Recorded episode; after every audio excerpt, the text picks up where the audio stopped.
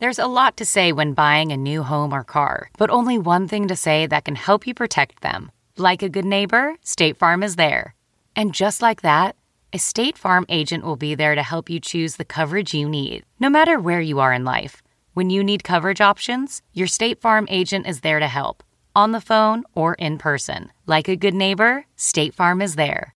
Rakuten's Big Give Week is back with fifteen percent cash back. It's a festival of savings at hundreds of stores, including Doc Martens, Ninja Kitchen, and Hotels dot com. Prep for summer and save big on beauty, travel, electronics, and more. It's one of Rakuten's biggest cashback events, and it's on May sixth through May thirteenth. Join today for free and get an extra ten percent cashback boost. Go to Rakuten dot com or download the Rakuten app today. That's R A K U T E N. Shoppers get it. Welcome to the Nerdist Podcast number seventy-seven. All right, it's true. I am officially on tour. The Chaotic Good Tour has begun. Uh, thank you so much if you came out to the Wilbur show in Boston. It was insane. Uh, I met so many cool people, and uh, it was truly a pleasure. So I was honored that so many people came out. Thank you, thank you, thank you a million times. Uh, more dates on the Chaotic Good Tour. April fifteenth to the seventeenth at the Irvine Improv in Irvine, California. Uh, then May sixth, the Varsity Theater in Minneapolis, Minnesota. May twentieth, Littlefield in Brooklyn. June fourth, Showbox in Seattle. Uh, June tenth, the Magic Bag in Detroit. Uh, and more dates will be added very, very, very, very, very soon. Also, make sure and come out to uh, Nerd Melt, Nerdist at Meltdown, May second for the live podcast with Kevin Pereira. Uh, and that brings me to this episode. This is the Black Dynamite night that we did, our uh, our second uh, official Nerdist podcast show at Meltdown. It was insane. I mean, like, beyond anything I could possibly have imagined, it has become the nerd clubhouse that I wanted when I was a kid. We're having the panel for Black Dynamite uh, in the back room. In the front of the store, people are playing D and D. Uh, Adrian Young and the Black Dynamite Orchestra were setting up out in the front of the store and playing music uh, from the movie while the huge line after the panel got their comic book signed, uh, Slave Island, the first edition of uh, Black Dynamite. So it was just amazing. We showed the Black Dynamite uh, cartoon, which Adult Swim just picked up. So uh, all in all, thanks again for everyone who came out to that.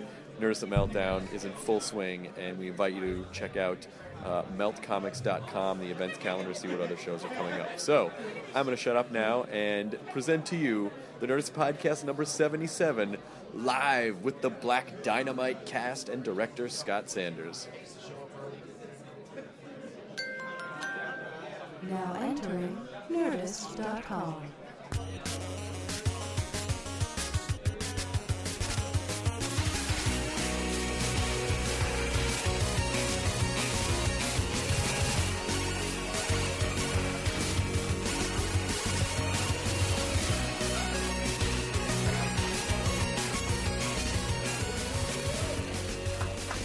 Welcome to the Nerdist Podcast of Black Dynamite. I am so... Hey, Chris. Oh. Hey. Hey. Jonah. Chris, over here on the other side of the table. Visual gag not translating for audio podcast listeners. Fuck the home listeners. This is for them. Yeah. I, you know, at first... At first, I thought you were saying "fuck the homeless." I'm like, that is a strong stance. Oh, I, to begin I the did. Podcast. I did. You're I saying, figure anyone who listens to our podcast is homeless. I just that's a. I just make that assertion. Their iPods. They it, found iPods. Yeah. It is nice. And it, is, it is nice to see you guys down there. I wanted to save the middle seats uh, for our guests. Well, obviously, that's why we put you down there. It's very nice of you. Uh, of course. Um, thank you so much for coming, you guys. I mean, did you guys? How many? Uh, Do you what? like the, one of the best comedies in the past ten years? Did you? Fuck yeah, you did. I'm going to say of all time. Uh, and I don't want to, uh, I mean, I don't want to sit up here and blab too much uh, with yeah. just the three of us because I really want I want to get this panel underway. Uh, if you guys have some questions, there's going to be a Q and A section uh, at the end of the show. So uh, be prepared. Uh, I believe these T-shirts are up here for us to give away. That is correct. Uh, so if you, a- if you ask a good question, you get a T-shirt. If you don't ask a good question, we get to take your T-shirt. Uh, so just know that Careful, there's... Careful, chubby people. there's a... And if Careful. It doesn't fit, fucking lose some weight, losers. Yeah, Matt's lost, Matt's lost fifty pounds. That's right. fifty so, pounds. So rub it in everyone's faces. Uh, so without uh, further ado, I would like to introduce, uh, first of all, you know him as Bullhorn. Ladies and gentlemen, yeah. please welcome Byron Minns. Yes.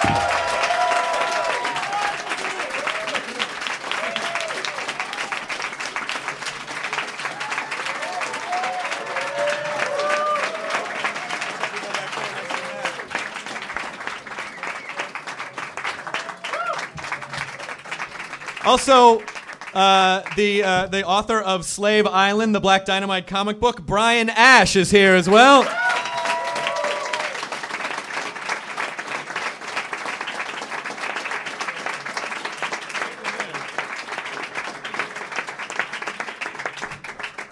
Uh, uh, the director of Black Dynamite, Mister Scott Sanders.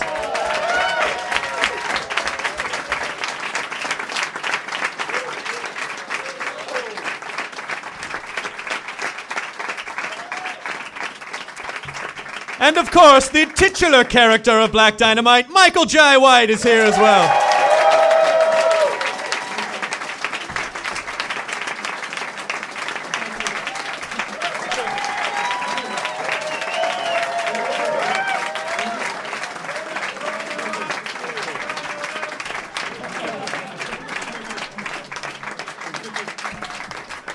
Oh my gosh.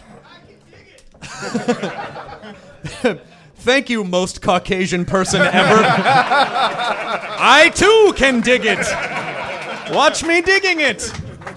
Uh, oh, my gosh. This is such a this is such a tremendous honor for me, and also a testament to the power of podcasting. Um, Scott Sanders, uh, j- just a little quick backstory. Um, uh, about a year ago, Jonah Ray would not shut up about this movie called Black Dynamite. He was like, you guys have got to see Black Dynamite. It's one of the best comedies Thank you, uh, I've seen in the last you guys years. Are welcome. You guys are welcome. All Thank you, you, sir. And he literally talked about it so much that finally I was like, okay, I will watch this movie to shut you up. Yeah, because why would you listen to your friend who you share a similar taste with? And so uh, my, my girlfriend and I uh, got it was on Netflix streaming. We watched it. And within the first five minutes, I knew, like, this is one of the best comedies I've ever seen in my life. And and and since then, I've been obsessed with the movie. Scott, you must have had some sort of a radar that heard your name get mentioned on the podcast. Cause well, it'd be funny because it's like you guys mentioned it like three or four times. I started listening to the podcast, and I like you get into a situation where I knew you were going to mention it. Here like, it comes. Here it comes. So I'd be getting on the subway and be like, yeah, Cedric Yarbrough did this thing. Oh, yeah, you know, chocolate giddy up, blah, blah, blah. Like, there we go. We're going into it. So Scott Sanders comments on a thread on my website, and he was like, I'm the director of Black Dynamite. Thank you so much. For I'm like, oh, my God, is that the real Scott Sanders? Uh, and we tr- we traded emails, and, you know, we actually had you on the podcast. I just didn't put it up yet because I knew that we were going to do the panel. Mm-hmm. Um, so we arranged all this with Ars Nova. Thank you so much to them as well. And we made this a full Black Dynamite night. Um, so I guess, you know, let's just ask the most obvious questions. Uh, how did the movie come about? How did you guys get involved? Um, what what was the story? It's um it was weird. I was doing this movie called uh, Undisputed, uh, Undisputed two, in um in Bulgaria, and I was listening to my uh, my iPod, and I had this James Brown like you know uh, playlist, and on comes Superbad. And for some reason, I just I just got this idea of this movie. At first, the, mo- the movie was called Superbad, but then we got beat to the, the punch. uh, oh, Mike really wanted to call it Superbad. He's like, can we do a Superbad with, like, three D's? Right. Like, maybe not. Color Me Bad had the one with two D's. Yeah, exactly. Yeah, and then, then the, the Apatow movie, I'm like, why the hell is this one called Superbad? what, what has got, got to do with it? But anyway... um, I, I had this this uh, this this vision with you know about it, and I, I, as soon as I got back, I, I ran to these um, little vintage stores and and you know did my own like my my own little like uh, dress rehearsal and, and got all these vintage clothes. Incidentally, the the exact outfit, this exact outfit, I um I got this thing. Well, I, that's the I, exact you, picture. You yeah. wore a Black that's Dynamite shirt. You found a Black Dynamite shirt. That's crazy. No, that's crazy. No, but, but this outfit, I I you know rented this outfit from a little like you know costume house uh-huh. and took a picture. It was this exact picture. Right. So and, this picture uh, became before the movie or any idea yeah. of anything. And so. so, you know, this whole idea, uh, uh, you know, I, I, you know, had a gun and nunchucks. I'm like, that's a little bit too far. You know, I'm like, that's the the tone. And um and and so uh, Scott, Scott and I were um, talking. We, I've been wanting to work with him again since we did this movie, um, Thick as Thieves, years ago. And um, he he was uh, he gave me a script, uh, another movie that he was talking about doing something. And he was asking me what I was up to, and I and I said, man, I got this idea of this like lost seventies movie, but you know it had the whole concept of it starts here and it ends there. And I showed him the picture, and he's like, dude, uh, I, I, this is kind of interesting. and, then, and then it's like, you know, we just kept talking, but then it's like he calls back later. He's like, no, really, Mike. Uh, that that idea, you know, it's really, and and it gets. I, it, it there've been several things I tried to get Scott to do over the years, and you know, and he's got you know, discriminating taste. You know, he you know he he don't care. He'll D J. He he don't he won't just direct anything. There's a lot of big movies that. That you know that you guys know about that he's been offered that he will just I thought like, you start naming them. I was flat like, out Steel Magnolias. yeah. I mean Transmorphers. but yeah, but so I mean so I listen. I'm like you know Scott really is digging this, and I think you know we work so well together, and then it just became like you know he just. And he called, he called, he's, he was he's like, I have this friend, you won't believe this. I have a friend who does nothing but seventies music, and he plays seventies instruments for what? I don't know why. but, but he's like, and, you know, which is A J. Why is A J not, where, where is he? Adrian, he's, he's, set, he's setting oh, yeah, up. He's setting yeah. up. Yeah. But, but it's like, it was like this, this thing. That you know, it was it was Scott and A J, and it was me and Byron. Byron and I, you know, old friends. Byron is like a walking encyclopedia of black exploitation movies. like Byron could just, like you would talk, you would throw out a movie, and what he's doing like a whole monologue from a movie, and it's like it's insane, you know. So we we all we got together, and it was just like it was just a symbiosis that just lasted, and it, it was just magical when we were all together. We, you know, we could, you know.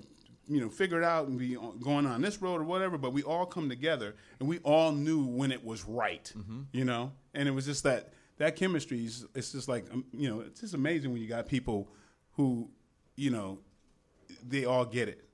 Do you feel like it's possible to engineer that, or do you feel like this was just the sort of weird astrological chemistry that we all just happened to have? Yeah, it, it is, because everybody it did like three things. You know, it's like, but we, you know, like A J is also th- the editor. Yeah. yeah. You know, and he's he, he composed the music and he's editing. And every, but everybody, you know, we were so used to doing so many other things. Yeah. You know, it's like we could be like, oh, he's director and caterer. yeah. And did it, did it have to be that way? I mean, was the was the I mean, what was, was the budget on the film? Like was was it like well people kind of have to act and cater at the same time? Yeah, exactly. I mean, I mean it was pretty low. I mean mm. for you know there's like seventy sets. It's uh you know uh, I don't know. I mean it's period. Was it, was it low action. Enough that you were worried about the eggs? Like oh if we could do a second yeah. take with those eggs, well, we are shot for the day. Well yeah exactly. That's why they're carrying eggs because glass would cost too much. so, like, it's like like does it really have to be six dozen? Can it be five? right. Five's funny, right? Yeah. Just one, just one egg. Yeah. Byron, what's your favorite? Uh, what's your favorite blaxploitation film? Um, The Mack. Okay. The Mack.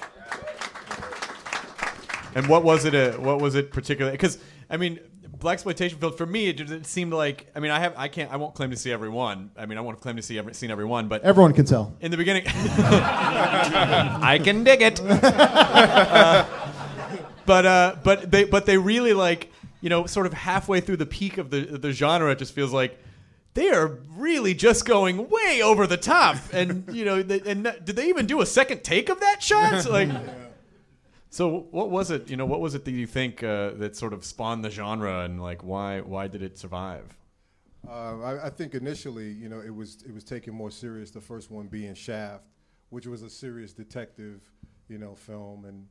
You know, it was pretty strong images, great music, what have you. But I think once uh, they got wind of the fact that these were making money and basically keeping Hollywood afloat, they were willing to make anything.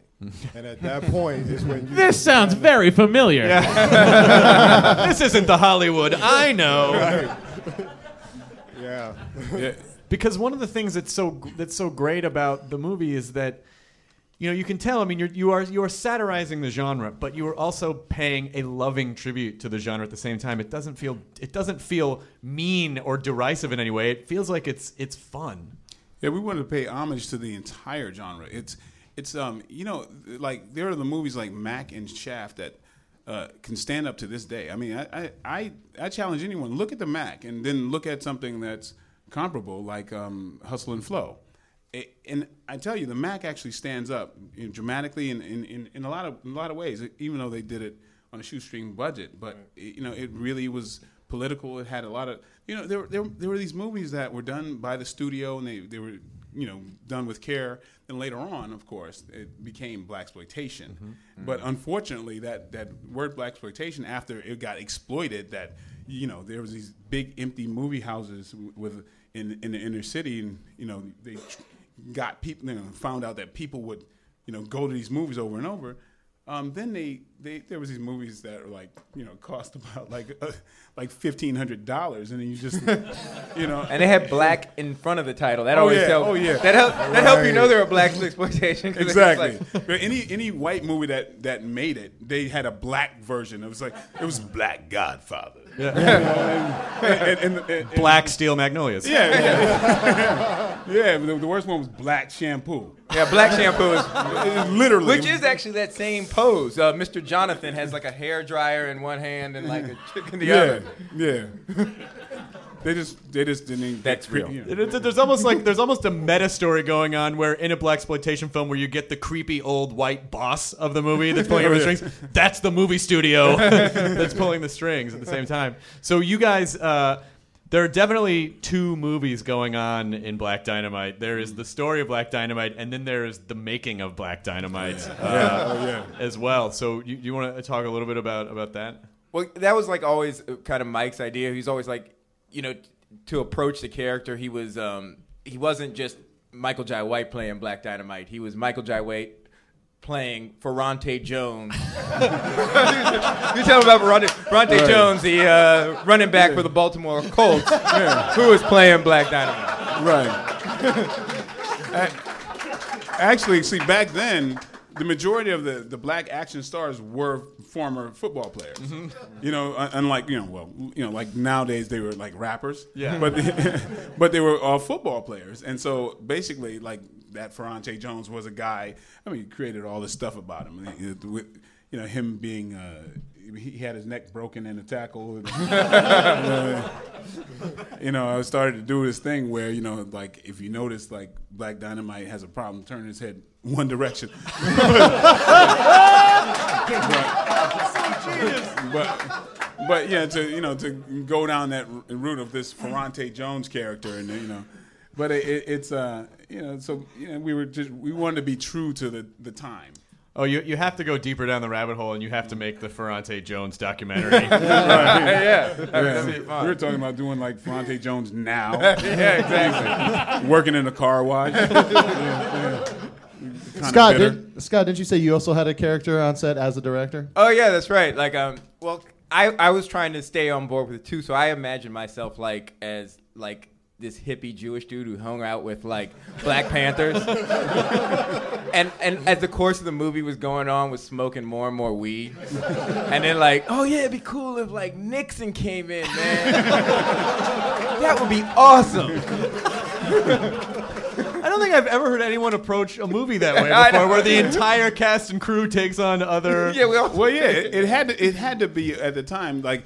You know, we had to come up with the baddest cat out there. You know, he had to be badder than Shaft and Superfly. You know what I'm saying? He got to do this. You know what I mean? So you got to outdo the rest of the movies. You know? So the actual stars are the the, the writers, the, the revolutionary writers from, from back in the seventies. You know what I mean? You see, you know, their heavy-handed approach to creating this, like, Superman. Yeah. yeah. Uh, Byron, who was your character? Did you have a character? Did you play a guy playing a guy? Uh, I, I, think, I think it was T. Purvis Washington.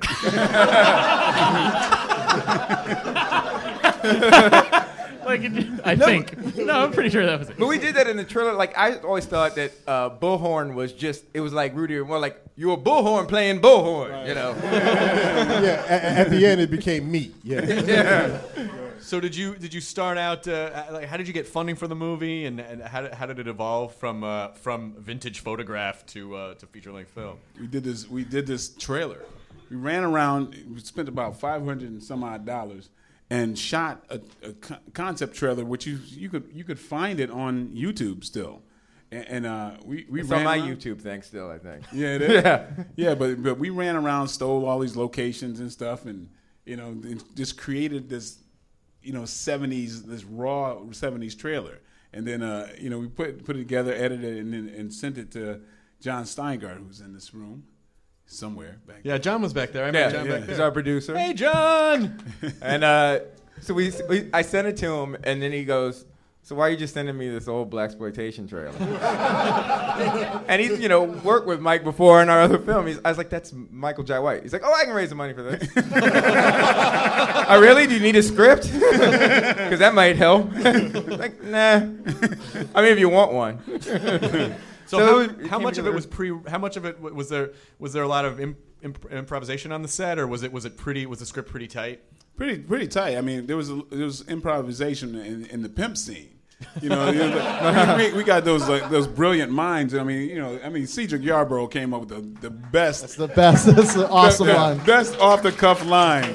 You know, I think we should say it as a group. Yeah. So you, you say your line, and then we will all say we'll, we'll all say ours. Okay. Yeah, because I mean, actually, that was the that was the hardest time I had to, to keep a straight face. Oh, okay. You know, because he, he he came off with that one. I was like, you know. What what was what was your what was your line before Cedric's? So. Oh. What was it? Somebody help me with this. If I, I catch somebody, if I catch you, um, be that as it may. No, well, that's what I said afterwards. Oh, oh, that's declaring what. War. Yeah, uh, I'm, the, I'm, I'm declaring war on anybody. Oh yeah, I'm, I'm declaring war on anybody who sells drugs in our community. But, but, but Black Dynamite, I sell drugs to the community. It was. A, Go, very good.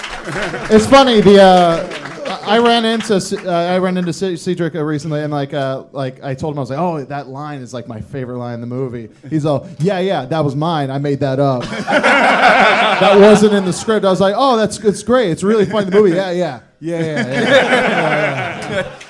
I mean, that was that the the pimp scene was. We had Arsenio Hall in that scene oh, yeah. uh, as well. Who else? Who, Captain who, Kangaroo Pimp. Captain Kangaroo Pimp. Yeah. Classic, classic pimp archetype. He was funny because he was like an extra, like who just, you know, like you're an extra in a movie, you just come to work that day, and then all of a sudden you have like a hot chick sitting in your lap, and you're Captain Kangaroo. He's like, this was a great day of work for my seventy-five dollars. I hope his I M D B page says Captain Kangaroo Pimp. All incidentally, that's the that's the deciding factor for Arsenio Hall to be involved in the movie. He read that scene, and he said, "Captain Kangaroo Pimp, I'm in." I feel like there could be a whole separate series of fan fiction based on Captain Kangaroo yeah. Pimp, if, some, if someone were dedicated. Uh, so, uh, how long? How long was the shoot? How long was your shoot? Uh, it was twenty days, and then um, I think we had like two or three days of green screen days. Damn. So it was pretty quick. Mm. It was and crazy, man. Because there was a lot of stuff. There's like a half an hour that's not even in the movie. So it was like. I mean, there, be, there was one day we had there were other presidents in it because it, it Black. Okay, this was my idea that didn't really work. But Black Dynamite comes out of the uh, out of the um, into the White House, and the White House is full of booby traps. So it's just like statues of presidents. Like uh, Theodore Roosevelt has a gun and just like points it at him, and they're like you know they're just like just all booby trapped. That's yeah. Like the I, whole... I kick off Theodore Roosevelt's head, and oh yeah, and then. Oh, the, oh, then uh, George Washington, a, a statue of George Washington tries to throw an axe at him. And it, it, it was a, a Scooby-Doo moment. Yeah, exactly. Yeah. It was a little too Scooby-Doo. So when you watched it, you were just like, ah, I don't need that in there. It, like, it's like, okay, this, you just want to see, you know, I don't know. It's just, at that point, you want to see Black Dynamite kick real ass and not yeah. just statue ass. I don't know. It's always a problem, statue ass. I mean, statue ass. And, and, and you are... Uh, you're in phenomenal shape. I'm going to go out on a limb and say that, uh, I mean, you can see... Chris, I mean, he's in pretty good shape. I mean, he hasn't lost fifty pounds recently, like Matt Myra. But uh, but you're you're in phenomenal shape. I mean, you did you did all the kung fu yourself, correct? Oh yeah, yeah. Oh damn. I think it's pronounced kung fu. Yeah, it's kung fu. Kung fu. Kung fu. Yeah. Did you choreograph the fight scene, or did you bring someone in for that? Yeah, I brought brought a buddy of mine named Ron Ewan. Mm-hmm. Yeah, we we kind of you know choreograph things together. It's like you know we it's like we do that for fun anyway. You know that kind of stuff. You know what I mean? Yeah, so it's just like we had a whole lot of lot of fun. That's the fiendish Doctor Wu's brother. Yeah. yeah. Oh, gotcha. Yeah. yeah. Uh, you, of course, uh, were Spawn as well. Oh, yeah, yeah. yeah yes. Yeah, yeah. Thank you. And it's it's just so it's just so amazing to see. This is just the comedy snobbery in me, but it's so amazing to see someone who is in as peak a physical condition as you can possibly be do masterful comedy at the same oh, thank time. You, thank uh, you. So was your, kind was of your... unfair. It's a little unfair to be quite honest. It's it's unfair for us uh, sloppy white nerdy types uh, who will never be that physical. But was your did you have any sort of comedy training or what was your? Well, um, my friends. I mean, I. I My friends always kind of consider me pretty funny, even though like I mean, other people don't, you know, see because I kind of look mean, kinda, like you know, you know when you kick somebody in the face in a movie, that people they, they kind of just brand you as like the tough guy. But you but, kick one asshole yeah, in the yeah, face, and all of a sudden yeah, it's yeah. like, and I just I just don't look like the, the comedy type at first because you know it's just like this face is this. You know what I mean? It's it's, it's just. I just say Mike does that even like. He'll do the frown. He's like, where do you want to go eat? Right. I mean, like, you know, he's just thinking of something else, you know? Right. right. You know, I'm wondering why are people scared? And it's, it's like, you know, I'm like, I'm thinking about, like, kittens playing with cotton balls. And I just look, yeah, I look like this, you know? But, but, but, but anytime I work on a film, there's a, it's like a comedy version of it. Mm-hmm.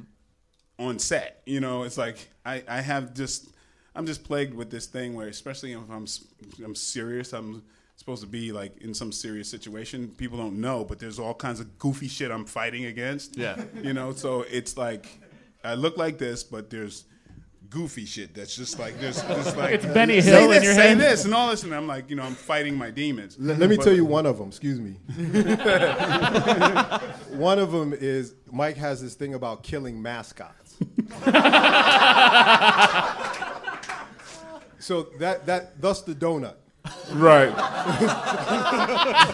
Yeah. My wife thinks I'm crazy. She like, well, the whole family when they see somebody dressed up in an outfit, they try to like, no, no, no, they just because you must be I, crazy to bring to Disneyland. I just, yeah, yeah. No, he really means he's fighting Goofy. Like I, I just, you know, I don't know. I just want to torture. You know, those guys in mascots. Yeah, because they got it so good. You got to take them down a notch. Or sweaty.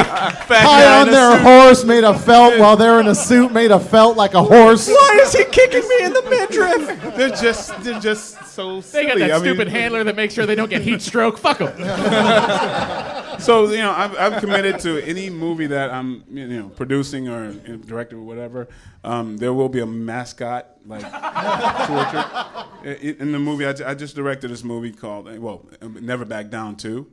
And it, and there's, if you look really closely, there, there's a party scene, right? There's, you know, a college party scene that's going on. And if you look way back, there's this moose being tortured.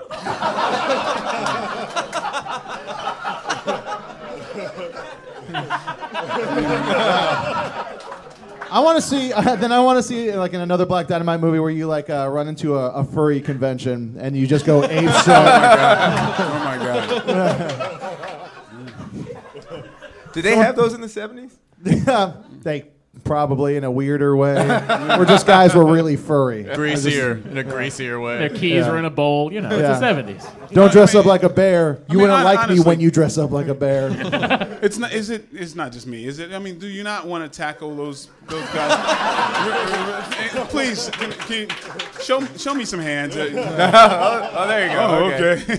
You probably fucking loved it when that alone. guy on the Brewers hit that sausage with the bat. Remember that? You were like, yeah, fuck that hot dog mascot. Well, I always, I would always, I, you know, for some reason the San Diego chicken always really made me mad. See, see? I don't know. Mm-hmm. It just, it, it's just that idea of him being like, hey, everybody, look at me. And, and I'd be like, shut the fuck up. A clothesline would be perfect. You know, just to imagine he's, he's being goofy and you just, somebody just runs up and just close. Oh. There must be a weird fetish for this. There must be a weird, like, fetish site for watching mascots be brutalized. Oh, yeah. yeah. They, the closest you get is people shitting on mascots. Uh. Sorry, I had Google one night. But it's kind of like you. They're, they're they're okay. They're in a puffy suit. You know what I mean? It, it's not gonna hurt them that bad. Yeah, but there's there's a chewy center, and that's a person. That's an interesting point. Do you feel the same way about Chewbacca? Oh well, yeah, Chew, Chewy. Yeah, he could get it too. mm. He complains be, a lot. You'd he be the best Lando. Fuck you, Chewy. Uh. Oh my God! If they ever did like a, if they ever did like more prequels, and it was just don't like, put know, it past them. Oh. Shit, twenty twelve's coming. Gotta make more money. Oh yeah, seriously. But what you guys managed to do, and, and, and I thought it could never be done, is is uh, you know, so many people have tried to recapture the Zucker magic, uh, and no one ever gets it right. I've never seen it since the since the early Zucker brothers.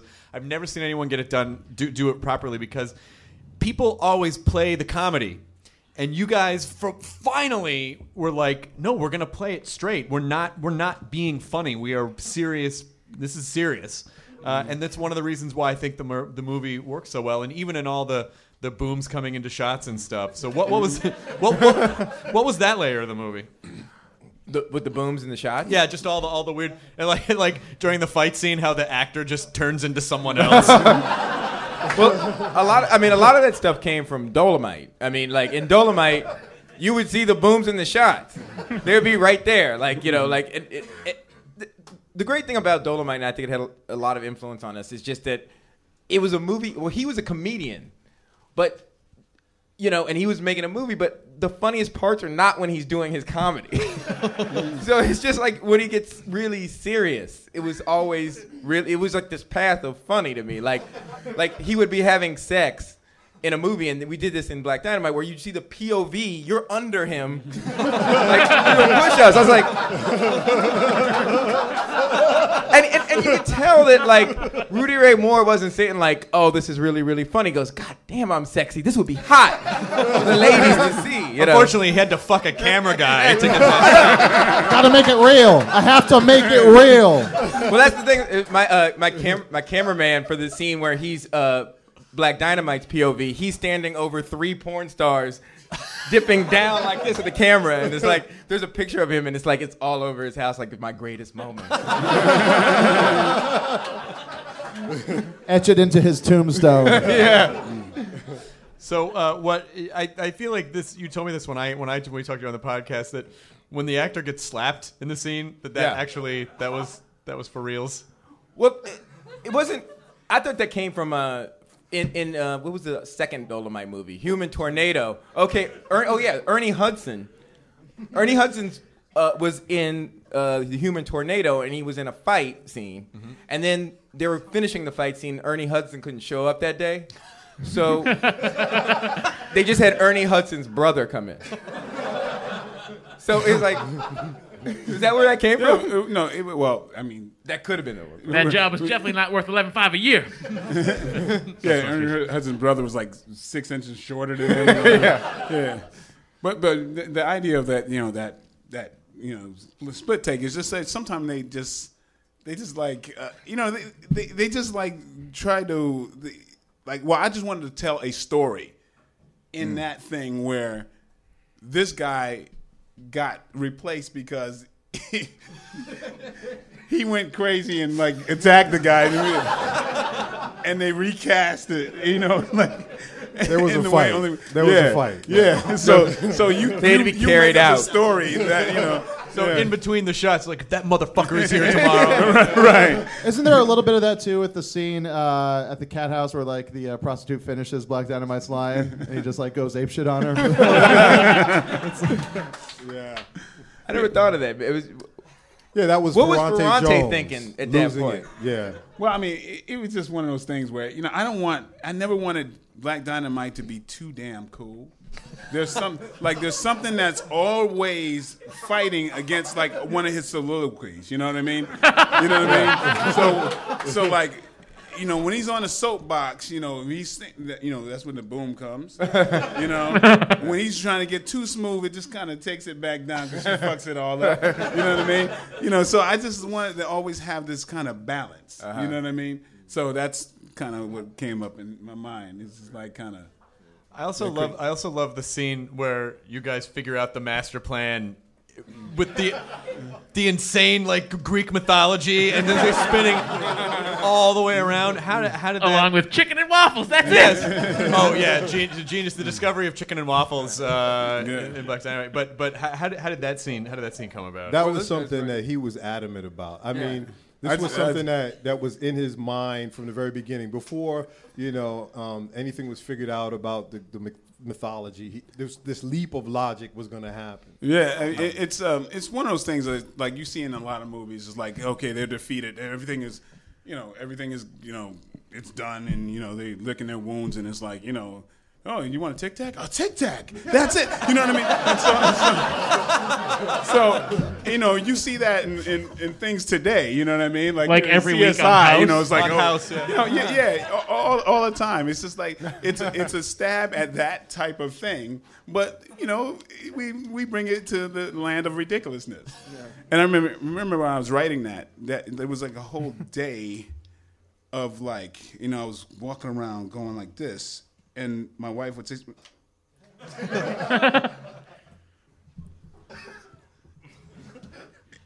it was a whole day of that. You know what I mean? You were actually connecting in your yeah, head. Yeah, yeah. And I'm just like, you know, it was a whole day. Like, she's like, just leave. Hey, here's, here's your food. You know, and so it was like, you know, all, all of that and then putting it out. And then.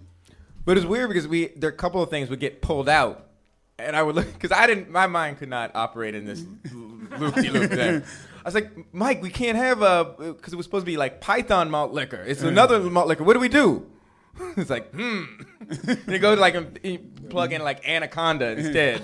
You know, like, if, if one thing had to be pulled out before, for some legal reason, you know, I, it had to be replaced. And I would do... Th- Yeah, and, and, look. And, and, and then figure out some kind of weird ass connection. Yeah, and bring it around. But it's funny because we got um, like we're gonna have Little Richard in there. We're yeah, trying to get Little Richard to actually do an ad. Say Anaconda malt liquor gives you ooh, you know. But like because we like Little Richard, you know, like old dudes like money and stuff. Yeah. So like, I like the money. um, so we had to like, I was like, Mike, we can't get Little Richard. Hmm. Well, we'll just say it. Oh, then we don't need Little Richard. There you go. But then we also like, I, somebody did call us out on the area code, seven eighty-five yeah, it, B C. It came later. Yeah, it came, it came later. later. In my back of my head, I kind of knew that, but then I, I didn't want to cause trouble. Yeah, yeah. yeah that so, so, so, someone bring that up like, for me. At a Comic-Con. Yeah. That ruined it for Brian Ash. Um, how how much of the stuff that how much of the going wrong stuff in the movie actually went wrong, and how much of it was staged? Like how how did you? Because it was so it was so well done and so organic that it didn't none of that none of the accidents seemed forced. My two fa- my two favorite the guy curbing the door on the on the car. Real. That, that was an accident. Accident. And that was an accident. Yeah. Maybe Genuine. I don't know. I couldn't see. Maybe the same extra forgetting to put the car in park. Yeah, huh. yeah it, that was an accident too. It's not the same actor, but it, that it, was that was real. An accident that we kept in. Yeah. I was like, "That's perfect." Were you, were you, Scott? Were you just overjoyed when that happened?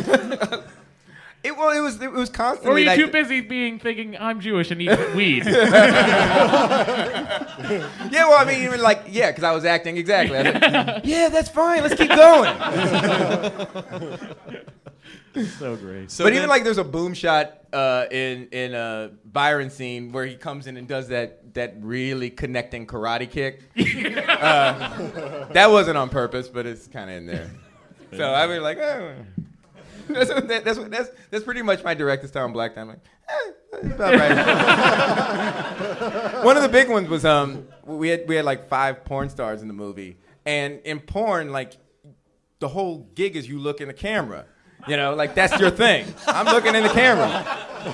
Like, no matter what your scene is, it's like, you know, you're right here. It doesn't matter. And then, like, like the camera guys are like, they're looking in the camera. I was like, oh, that's, oh, wait, that's okay. All right, well, why not?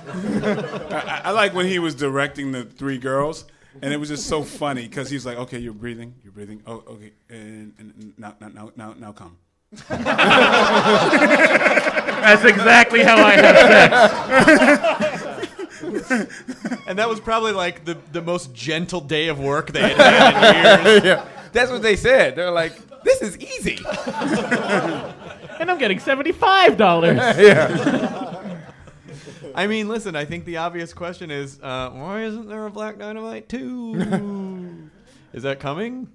Uh, we're getting a lot of interest for it, so yeah. You'll sell at least this many tickets. Yeah. Yeah. Thank you. I mean, where does Black Dynamite, like, like, I guess in the sequel, Black Dynamite would have to go to Europe, right? And then in the third movie, space, maybe? Yeah. Oh, space is reserved Jesus. for four. You got to have a fourth is sequel. That, that's the fourth movie? Yeah, Critters. Yeah. I've been laughing about the sequel for a while in my head. So you see, I there's a mascot. Some, some, some crazy stuff, you know, in mind that, you know, when it comes down to it, it's going to be... kind of interesting. Now, how how was the what was the theatrical release on this, and how did you how did you uh, how did you sell the movie, and, and you know when, when did it go to, to, to video? And okay, uh, it, see what happened. We went to Sundance, mm-hmm. and um, we uh, had a midnight screening, and we sold it overnight. And it was really funny because uh, my mom called me up. She's like, you sold the movie already. I'm like, what? It's, it's printed somewhere? Like, I don't know how my mom knew in North Carolina. But. And, um, and uh, I got to go. I got Bob Weinstein on the other phone. Thanks, Mom. And then uh, it was released in uh, seventy theaters. And um, it, it, it, it did well in some theaters, but not in others. So our average was kind of off. Mm-hmm. And then it was really weird, so we were all kind of bummed. And then me and Mike went to these people in San Francisco. Was like, well, we didn't have Black Dynamite. Can we have the movie? It was like two weeks later. We're like, okay, sure, fine. So we go. We're we're in like the Castro district driving, and like I looked at Mike. He's like, that guy looks recognizable. And it's like there was a guy running around as fiendish Doctor Wu. Yeah. I like. How come these theaters are packed? Like, so we played in the Castro, and then we played at um, in Oakland, and in Oakland it was like completely packed, and so they had it play like um, you know extra screenings, like at, like midnight shows for like a month, and then like I went, like I'm from Washington D C, and then there was a show there that was like completely sold out. So it was really weird. It was one of those things where it became like a cult movie like within weeks, which was kind of strange. It's well, like almost connected to the actual release of the movie. And you know, I think it's all been it's all just been word of mouth. And and honestly, we've talked about it so much on the podcast, and I still get people who send me emails and write on Twitter and say, I finally watched Black Dynamite, and oh my God, you were so right. And I can't believe I didn't see this movie before now. Mm. And and being here tonight and watching Uh, the screening with people, it was the same exact experience I had. Uh, they screened Airplane at S F Sketchfest a couple months ago, mm-hmm. and watching the, the same exact experience, both movies, like watching the jokes play in front of a large group of people, it just brings it to a whole different level. I mean, you must have felt like, yes, you're laughing in the right places. Yeah. Oh, yeah. I mean, was there was there anything that uh, was there anything that still at this point that you feel like Did that people miss their like little tiny jokes that you planted in the in the script, or do you feel like people have caught everything? They've caught everything. Yeah, but not the first couple of times though. Like so, yeah, yeah. I mean, you know, by now. They, yeah, by now they. Yeah, yeah, even a little. The, the, you know, I, I kind of. You know, we kind of constructed it in a way where there's different layers, mm-hmm. and some things that you're definitely not going to hear first. First hand. I always wanted the, the, to, there to be a smattering of laughter and and a large part of the audience not know what was was funny. And like like there's like little jokes for like even like Vietnamese speaking people. You know, because like what? Because basically like, you know, when when Black Dynamite is saying, you know, you know, the, you know, what what was it? It's like I'm saying, you know, he said he said something like some, like some cartoon shit like Buko Sao, Buko Sao. You know, like, you know, you know, you know, and, and Black Dynamite knows what it means. Meaning why Dynamite? Why? But Buko Sao means you're full of shit in Vietnamese. And, and so there's a layer underneath that for Vietnamese-speaking people going, well, no, he said he's full of shit. You know? and, and and and like there's a, there's a, other things like even for, you know, Mandarin-speaking people, they know that I'm not saying what's written in those. I'm really not saying what's written. In, We're not in, saying in, emancipate and proclamate no, on your ass in Chinese. No, I'm saying a bunch of real street nasty shit. Yeah. So your, appro- your approach to this movie was really to make several different movies right, uh, right. for people to. Yeah, there's a bunch of little things that, you know. Do you know in that scene, though, it's weird because, like, a lot of jokes I didn't, I realized they weren't jokes, too, for years. Right. Like, because I would look and read stuff on, like, line. It's like, people, especially the scene where he's talking about the kid with, with in the hut, mm-hmm. and he's like, like I just reading people like, what kind of ceiling fan is in a hut in Vietnam? I was like, oh yeah, I guess they wouldn't have a ceiling fan.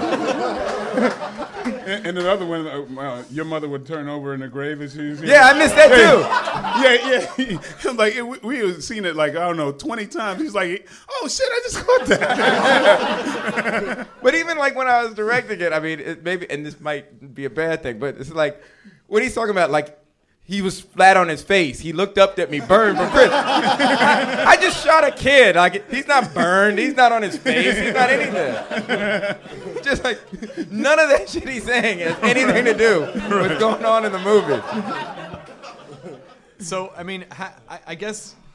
Are you doing more comedy stuff now, or are you are you doing more action stuff, or, or what, what? You know what's weird is like if you look at the, the body of the things I've done, there's like almost fifty-fifty comedy in it, mm-hmm. like, but it's still like the whole, you know, I kick people in the face, so you don't know you don't notice.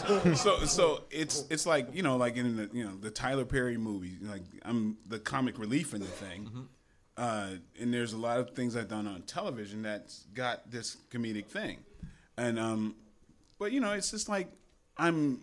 Whenever you see me serious in a movie, believe me, when they yell "cut," I was doing something goofy.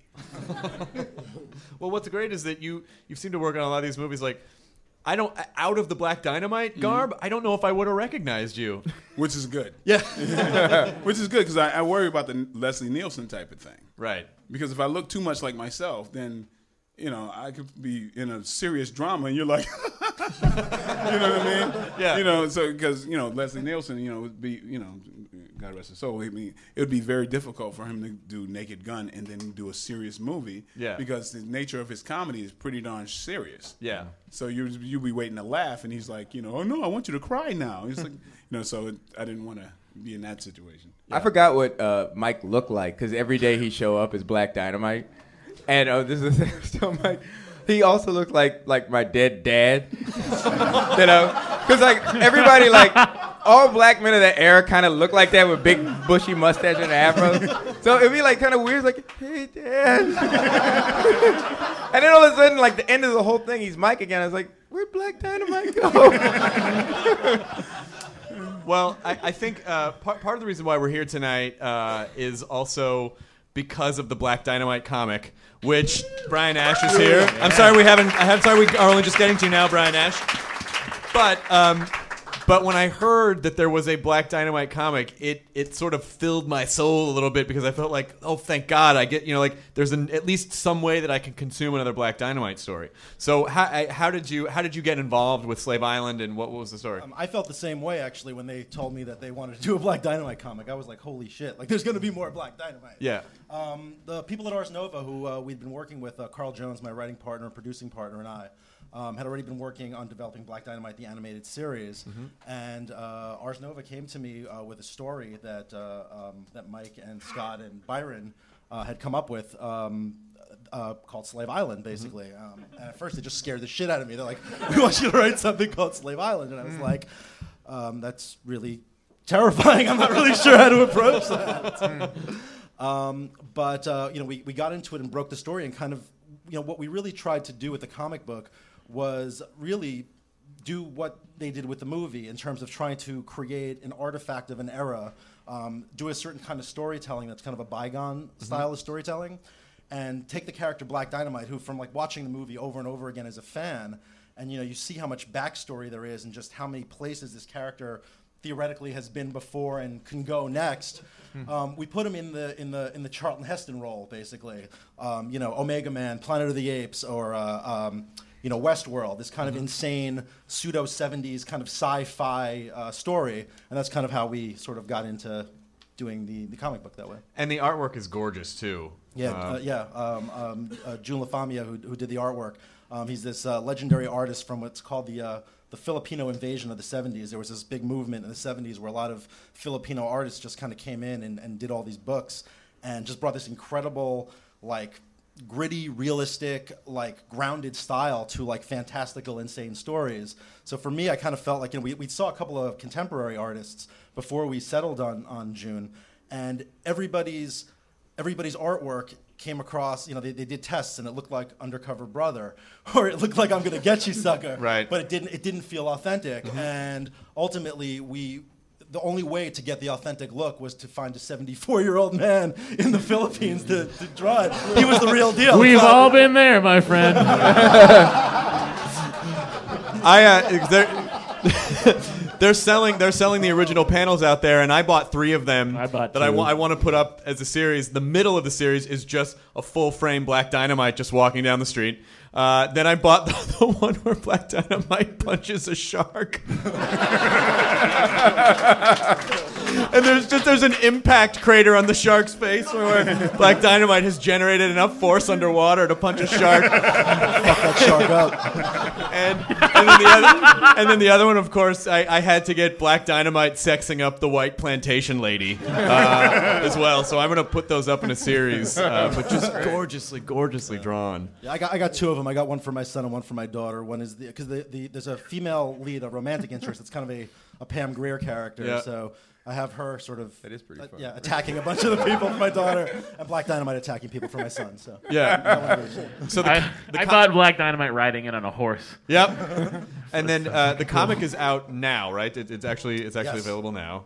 Uh, is there a place? Uh, I mean, would you just get it at comic stores? You can, can you order it online as well? I believe Meltdown is carrying it. Meltdown, Meltdown, Meltdown has a ton, but for, but for the oh yeah, I'm sorry, the... it's a podcast. I think I'm an asshole. Well, no, because I'm going to podcast this, so this will go out to other non-L A places. Hi, everybody. Um, uh, Amazon dot com is uh, has it as well, and uh, also through Black Dynamite dot com as well. Um, it can be ordered as well. I mean, did you have any concept at all, like when when you made this movie? Just the, the, the runaway kind of viral life that it would have uh, afterwards. I, I, it it just landed differently, you know what I mean? Because we were it, it was it was always kind of up and down, and then it it's like I, something happened recently, like where we were like it was just on Stars, mm-hmm. and then all of a sudden I'm like sitting in my like whatever in my apartment, and it's like oh it's trending on Twitter. It's like wow that didn't happen when it came out, you know. It's like two years later, you know, so it's it's been a very weird journey, but it's it's been great. It's been fun. I mean, are people offering you tons of money to show up to events as Black Dynamite? Uh, no, not yet. I feel like that's gonna happen. Like, like you'll you'll get a. I, are you guys going to Comic-Con this year? We went. No. Are we? We went. We, I went to. We went. You heard it here first, everybody. uh, we went to New York Comic. We went. I, we went to Comic-Con. Right when it was coming out, like we went to Comic-Con. Got to go back this year if you can. When is that thing? That's yeah, in July. That's the third week okay. of July. Right. Oh, okay. We'll yeah. Comic-Con. We were, and then we were at uh, New York Comic-Con too. There's gonna be a lot of people dressed up, Michael. There will be a lot of people. Yeah, yeah. yeah a lot of mascots. I'm telling you. Oh shit! Oh my god!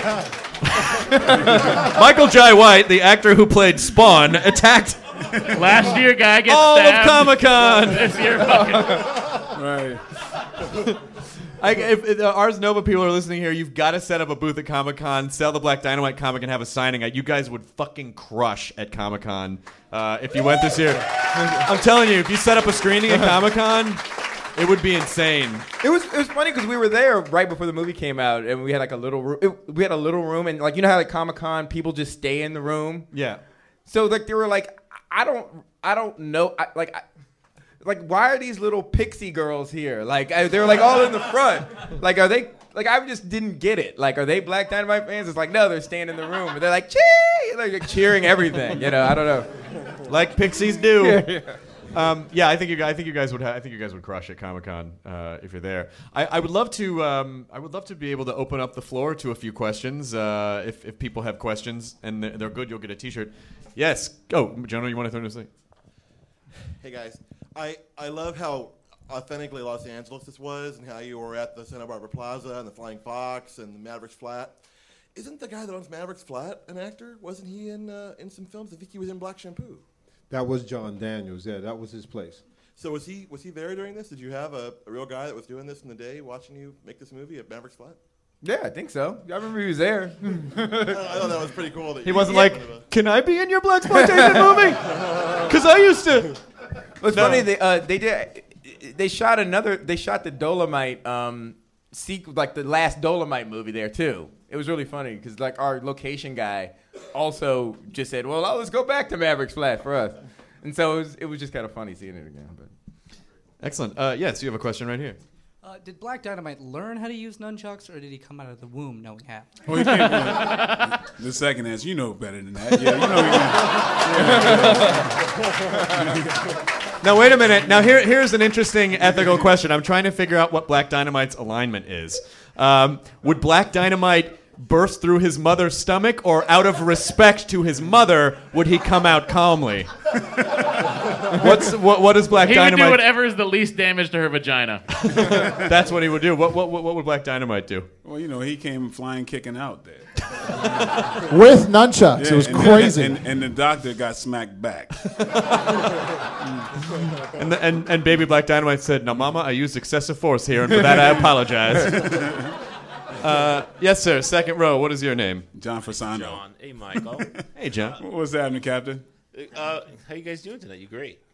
A little Sado mascotism. But anyway, uh, Michael, you were in The Dark Knight, and you were Spawn and Kill Bill. When are you going to play the Black Panther, brother? Why, why didn't you Why didn't you mention the movie that you wrote? Okay. Universal Soldier, the, the, the writer of Universal Soldier. Oh, shit. Yeah. That's awesome.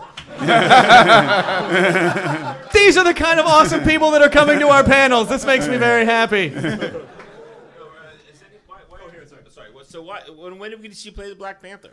Well, I mean, you know, Scott and I met with those folks over at Marvel, and, um, you know, they it was on a slow burn. And yeah. It's, a, it's uh, I don't know, we see what what's next, but we... Uh, I, I told him my, my take on it. I'll be Obama that will whoop your ass. Yeah. I'll tell you, I'll tell you what I would love to see. I would love to see, since they're going to reboot Batman after the Nolan series, I would love to see uh, you and Donald Glover as Batman and Robin. That would be awesome. I think that would be fucking amazing. That would be great. I mean, you would be an incredible Batman. I mean, like, but dark, but humorous, and then and, and Donald Glover could just be that spry, acrobatic Robin. I really wanted to get Spider-Man. That would have been really funny. That would hold the Donald Glover Spider-Man uh, thing that was going on until until he said he got until his agents got a call from Sony, and they're like, "Can you please ask people to stop this movement because it's making us look like assholes?" Like, oh yeah, Sony like they so, actually Sony called and asked them to stop pushing for Donald Glover for Spider-Man. Cause they're like, "We're not going to give it to him. Uh, we're going to give it to some foppy British kid." And uh, mm. uh, all right, y'all right here. Oh, right here, oh, this gentleman over here. What is your name, sir? Uh, my name is Tony. Hey, Tony. And uh, how you doing? I'm good, thanks. Hey, I got to say that each character in that film really stands out in their, in their own way, and uh, to me, it's really entertaining. But the one character that I hate that died was Bullhorn. Why did Bullhorn die? And I just got to ask, what was the motivation behind creating Bullhorn? It was uh, Rudy Ray Moore. He he was a great inspiration right there. Yeah, we wanted to pay homage to uh, homage to him, and that's what that was about. I got you, and I feel good. Now, if Bullhorn died in the first movie, of course there's got to be a way, if there's a sequel, that somehow... I, I don't want to give it away, but there's... He's got a brother, right? there, His oh. brother Megaphone? There's yeah. a Black Dynamite logic that that occurs that, that you know, that justifies it. That's good to know. Uh, yeah. Yes. Uh, wait. Oh, you... Well, let me get let me get this gentleman first, and then and then you, and then uh, what is your name, sir? Brian. Hi. What is your question? Um, I'm gonna awkwardly touch you. I like it. Oh, I'm gonna stop touching you. No, now don't touch me. Backfire, abort. That's a one-way street, friend.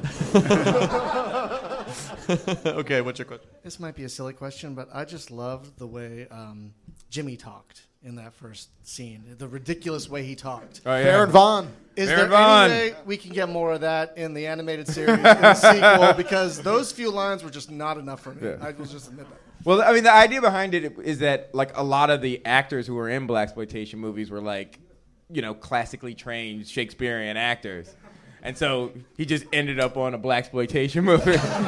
Also, Baron Vaughn's stand-up comedy sounds very much similar to that. So check it out. Well, yeah, you, you can watch some blaxploitation movies like, uh, like definitely like Blackula, that guy. Yeah, you know, I mean, he's a, he's, he's a theater guy. There's, yeah, theater um, guys. Yeah, there, uh, uh, Willie, Willie Dynamite. Dynamite. Willie Dynamite was Gordon on Sesame Street. Oh, you know. Yeah, but the pimp in Willie Dynamite, the oh uh, my Bell, God. Yeah. Bell, oh Ronald my God, Bell, the, was it Ron Bell? His, he yes. played Bell. The character's name was Bell, and he was like, he they YouTube just played the- this damn scene, Willie Dynamite pimp scene, and just if you can remember that, you look at that that thing, it's insanely funny. Very uh, influenced influencing our scene. This oh was the guy who God. played Gordon on Sesame Street. Yeah, no, Gordon's in it. Yeah. Holy shit. Yeah. But look at the guy who runs the pimp council, and I'm telling you, it's like in that and they a were pimp serious. Council? They yeah. were serious. When you see this, they were serious. This guy could not I mean, here's overacting. This dude was here. Yeah. And it's and it's weird because it's like a like almost like a like a gayish vampire pimp. You got to collectivize. It's like that. It's like really strange. Uh, what is your? So what you is your control name? Your bitches. Hi, my name is Paris. I hi guys. Um, hi. My question is uh, for our first. The first time that we saw it was in the uh, Burbank Media Center or nearby it, yeah. and um, before the movie, they actually showed the promotional videos for. Um, Fight Smack in the Orphanage. Was they that? Did? Yes, yes, they did. Yes, they did. And and I was wondering if that was all part of the first the first run, or if you did that for any other special screenings. I, I didn't know they did that. And that's the where I saw it. I saw it at Burbank, but I didn't. They did the fights. They played the Fight Smack in the Orphanage at, in Burbank. Yeah. They played the commercials, and we were like, oh my gosh, this must be like an exclusive thing. So we thought it was really exclusive. I didn't know about it. Way to go, Burbank. You did something right, Burbank. uh, yes, sir. What is your name? My name's Mike. Um, actually, I just had a follow-up on that. Are you guys still fighting smack in the orphanages? A fair question. Oh. I, I, I thought you were going to actually ask the guys who fought smack in the orphanages. Is smack being fought in the orphanages still? Uh, I don't know. I don't know. I've... Uh... Are where you trying? Is, where actually, is in the, in the in the uh, in the Black Dynamite cartoon, there is fighting for the children. Okay, good. On their behalf. Yes, sir. What is your name? Kai. Okay, Kai. What's your question? I have a question for Bullhorn. Or Byron. You know, he's a guy. He's a. Byron. This wasn't a documentary. Did you think that? he was, he was okay. born Bullhorn. Okay, okay. That's fair. That's fair. I love Bullhorn too. Yeah. Yeah. Byron. What the fuck? Does put your ankles in it mean? What does it mean? What is what? Put your ankles in it. Where did you get it from?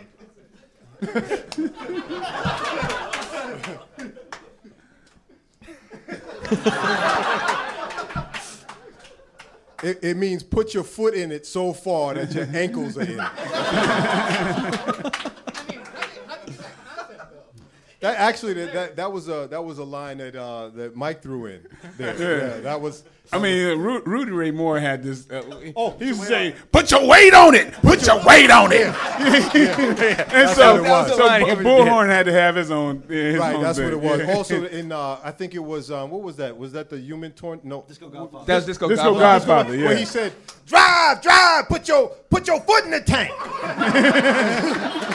Oh wait, that was Human Tornado. That was human. Drive, motherfucker, drive! So, yeah. Thank you. Excuse me. Uh, what's your name?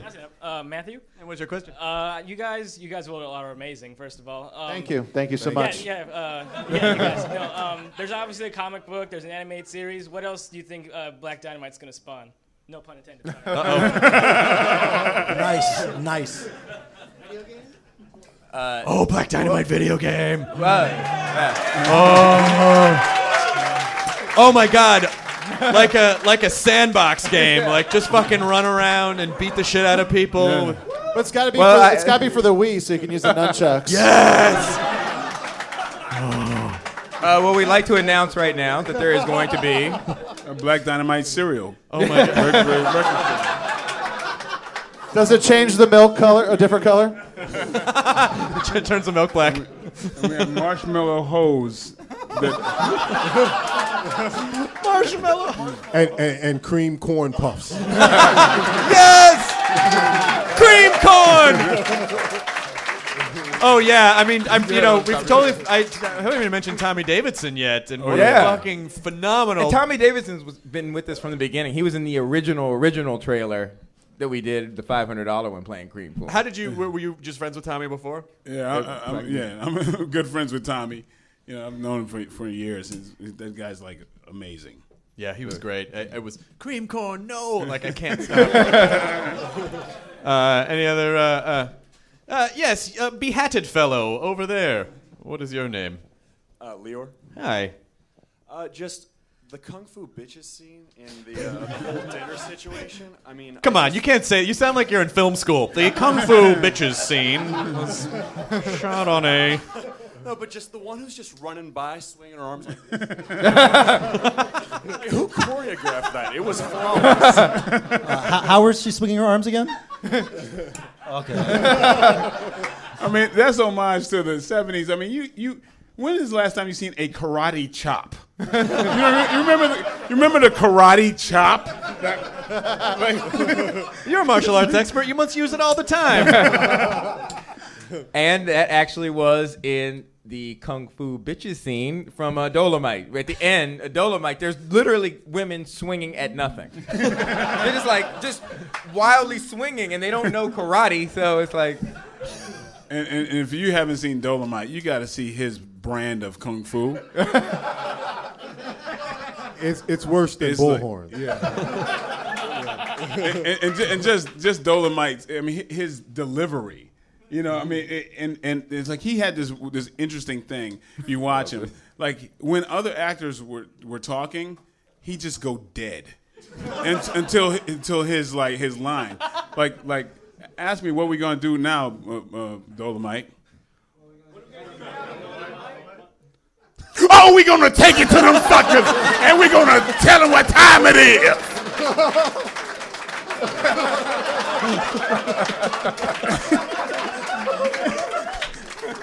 But that's the thing. He just goes dead every... He's saving it. He's saving it for the show. I think we have a couple more questions over here. Yes, sir. I, I, this cord won't reach, so you'll have to step forward. Um, was it tough finding uh, vintage cars that were in good working condition? And um, uh, for Michael, I heard there was a... McFarlane's been talking about a reboot of Spawn for years now, and I was just wondering, is that ever happening? Why are you doing that? Must be some strange habit. It's, sort of a, it's, it's an interview instinct. Oh, I, I hope so. Yeah, those are those are good questions. How, how did you how did you find how did you find the, the cars in that in the condition? There's, there's not too many. I mean, uh, yeah, I mean we had like our guys who did the car thing, and I mean they're like.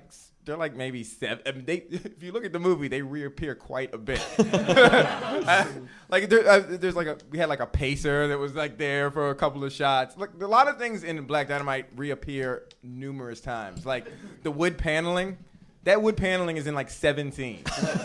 Wasn't there an extra that gets shot? Like I uh, killed him six times yeah. in this movie. And he plays Abraham Lincoln. Right. Bonus. Yeah. That, that's Pete Antico.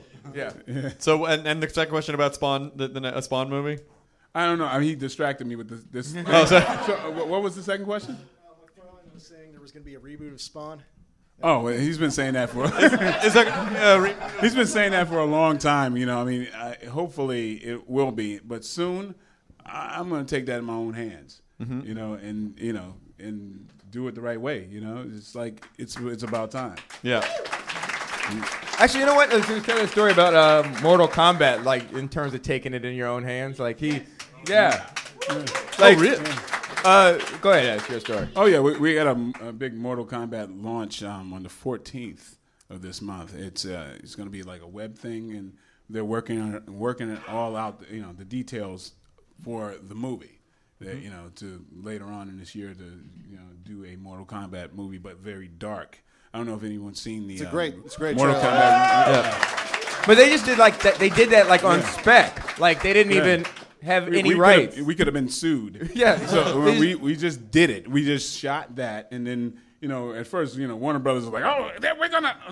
How many people saw this? Well, they should have been sued for the Mortal Kombat movies they made. Right, right. And, I, and a weird thing was, I was supposed to be Jax in the last two Mortal Kombat movies, oh. but you know, the first one I you know came at the same time as the Tyson movie, and the second one came at the same time as Spawn. And so I ended up going another direction each time. Wise so. decision. Yeah. yeah. Can't beat that song, though. Whoops. uh, hey, what is your question? What is Black Dynamite's weapon of choice? Hmm. Oops, sorry.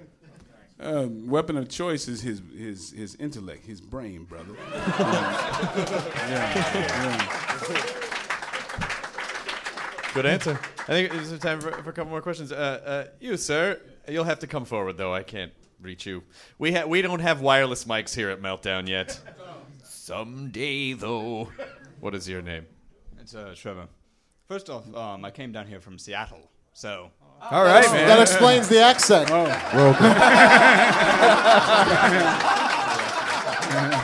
Exactly. We all sound like that up there. The rain, it gets to our brain, it melts it, actually.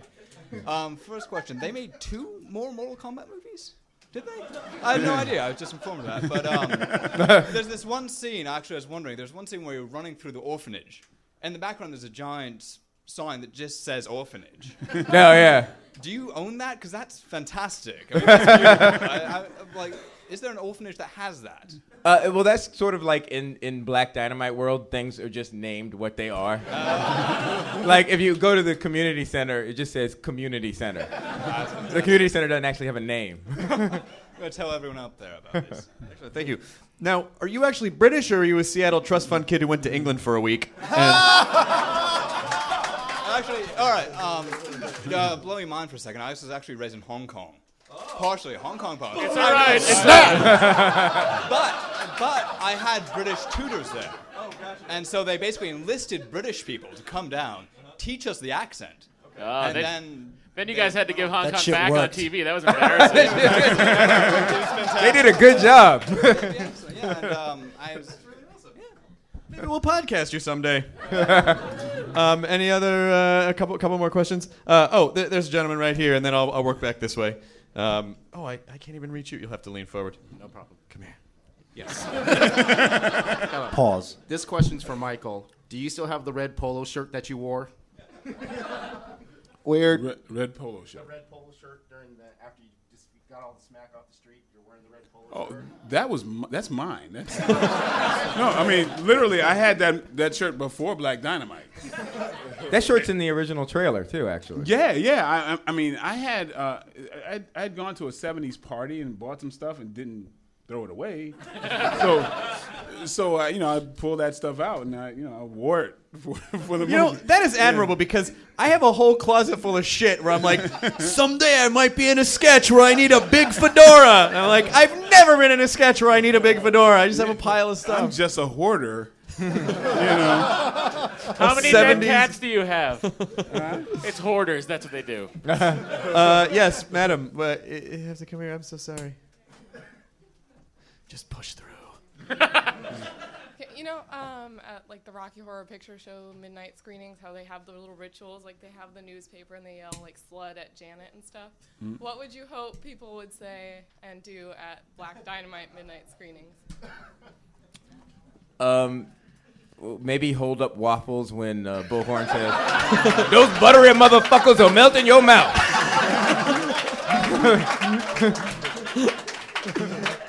Excellent. All right, uh, that guy back there. Come on up here, son. Come here. What is your name? My name's Dwayne. And what's your question? I was wondering, uh, Mike, the whole time you were do- uh, the oh, is that yours or you is that kn- Jim Kelly? No, that's Jim Kelly. Right, but so, that, so you guys dubbed that in, though? Is it? No, that, that's that really me. That's hooey! you know, you know, Jim Kelly had that particular yell, and he, and even when he's like in the middle of fighting, it's like hoo hoo hoo hoo hoo, you know. He, and so I mean, you know, because in Kill Bill, like when you're like, you bastard. In the, in the, in the, I was wondering how come Tarantino cut that up. Like, do you do voice acting? Have you appeared in any uh, movies or cartoons? And I mean, uh, Quentin and I are friends, and we we goof around like that all the time. I was supposed to do this fight scene, and the next day he's like, "Do that voice, do the you know, do the you know the you know kind of Aussie, you know, hey, where you getting? You know that that thing. You know, you know we, we we clown around with each other all the time. It's like." Huh. I killed your teacher. Now I'm gonna kill you too. You know that that that that whole thing. And I couldn't believe that he wanted me to do that in this scene. And I'm like, "Are you serious?" He says, "Yeah, yeah, you do it." But you know, I mean, that scene got cut because it don't belong in a damn movie. All right, I think we I think we have time for one more question here. Who is? Oh, a guy in the back waving his hand. Get up here! Hell yeah! Quick, hell yes! What's up? Hello. So, all right, all right. It's been a few years since I see you. How you doing? Okay. My name's Jesse. Ah, it's so great when old friends come together. I mean, the podcast audio version can't capture the true magic of this long-awaited reunion. Let's all just take a... I'm kidding. You're so clever. No, you, you probably haven't seen me since I was thirteen. I'm John's uh, stepson right here. Oh, okay. What's yeah. up, man? Yeah. I'm a cock. It was uncalled for on my part. You're forgiven. Um, I have a I have a question for Byron, actually. Uh, I think I think Bullhorn is like one of the greatest characters ever conceived on the silver screen. I just thank you. I love Bullhorn. Uh, and you were talking about earlier how you guys have a, a character you play who is playing the character on screen, and yours was uh, something Washington, right? Yeah, T. Purvis Washington. Right. So I'm I'm curious because watching the movie, it's like. What is he? He's obviously not a trained Shakespearean actor. He's not a football player. I get the feeling the guy playing Bullhorn was like a real pimp or a real drug pusher. Somebody that the producer of the movie owes a favor to is like, man, I want to be in a movie. And he's like, yeah, give this guy a part. You'll be Bullhorn. Like, like what's the backstory behind the guy playing Bullhorn? Uh, I, to, to tell you the truth, the, the way I always imagined him, he was uh, uh, a nightclub performer, pretty much like Rudy Ray Moore. Who had that talent to rhyme and what have you? Yeah. Yeah. There, there, there was a um, there was a scene that was cut out with the entrance of Bullhorn, and he uh, he does this kind of rhyme, this poetry to the bongos, you know.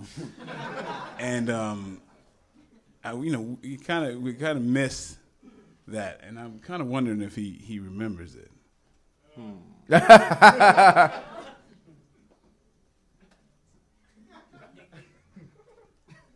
I want to tell you a story about a friend I've had. He's a mean motherfucker and he's super bad. So grab onto your seats and hang on tight.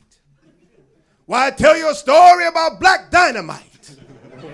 Fantastic. Well, uh, there's going to be a signing out uh, out here afterwards for Black Dynamite comic book Slave Island, so make sure and, and pick it up. I'll see everyone buy a comic book. Yes, and also uh, Adrian Young uh, will be playing with the uh, Black Dynamite Orchestra out there as well, so you will hear original Black Dynamite music. Please, everyone, thank. Please join me in thanking Mister Byron Minns, Brian Ash, Scott Sanders, and of course Michael Jai White. Thank you for coming to Black Dynamite here at the Nerdist at Meltdown. Thank you, Nerdist. We will see you later. Thank you so much. Good night. Dynamite. Dynamite. Now leaving Nerdist dot com. Enjoy your burrito. In the climate-ravaged year of twenty seventy-two, the city of Pura stands as a miraculous green haven, a geoengineered paradise that protects fortunate residents from the global catastrophes of heat domes, fires, floods, and droughts. Demetria Lopez heads up Pura's public relations, tirelessly promoting the city's idyllic image. But when she stumbles upon a dark secret that, if exposed, would be the downfall of Pura's existence, she must decide who and what she is willing to protect. From Wondery, the makers of Academy and Doctor Death, The Last City stars actors Reyes Sehorn, Jeannie Tirado, and Maury Sterling. Follow The Last City on the Wondery app or wherever you get your podcasts. You can binge all episodes of The Last City early and ad-free right now by joining Wondery Plus.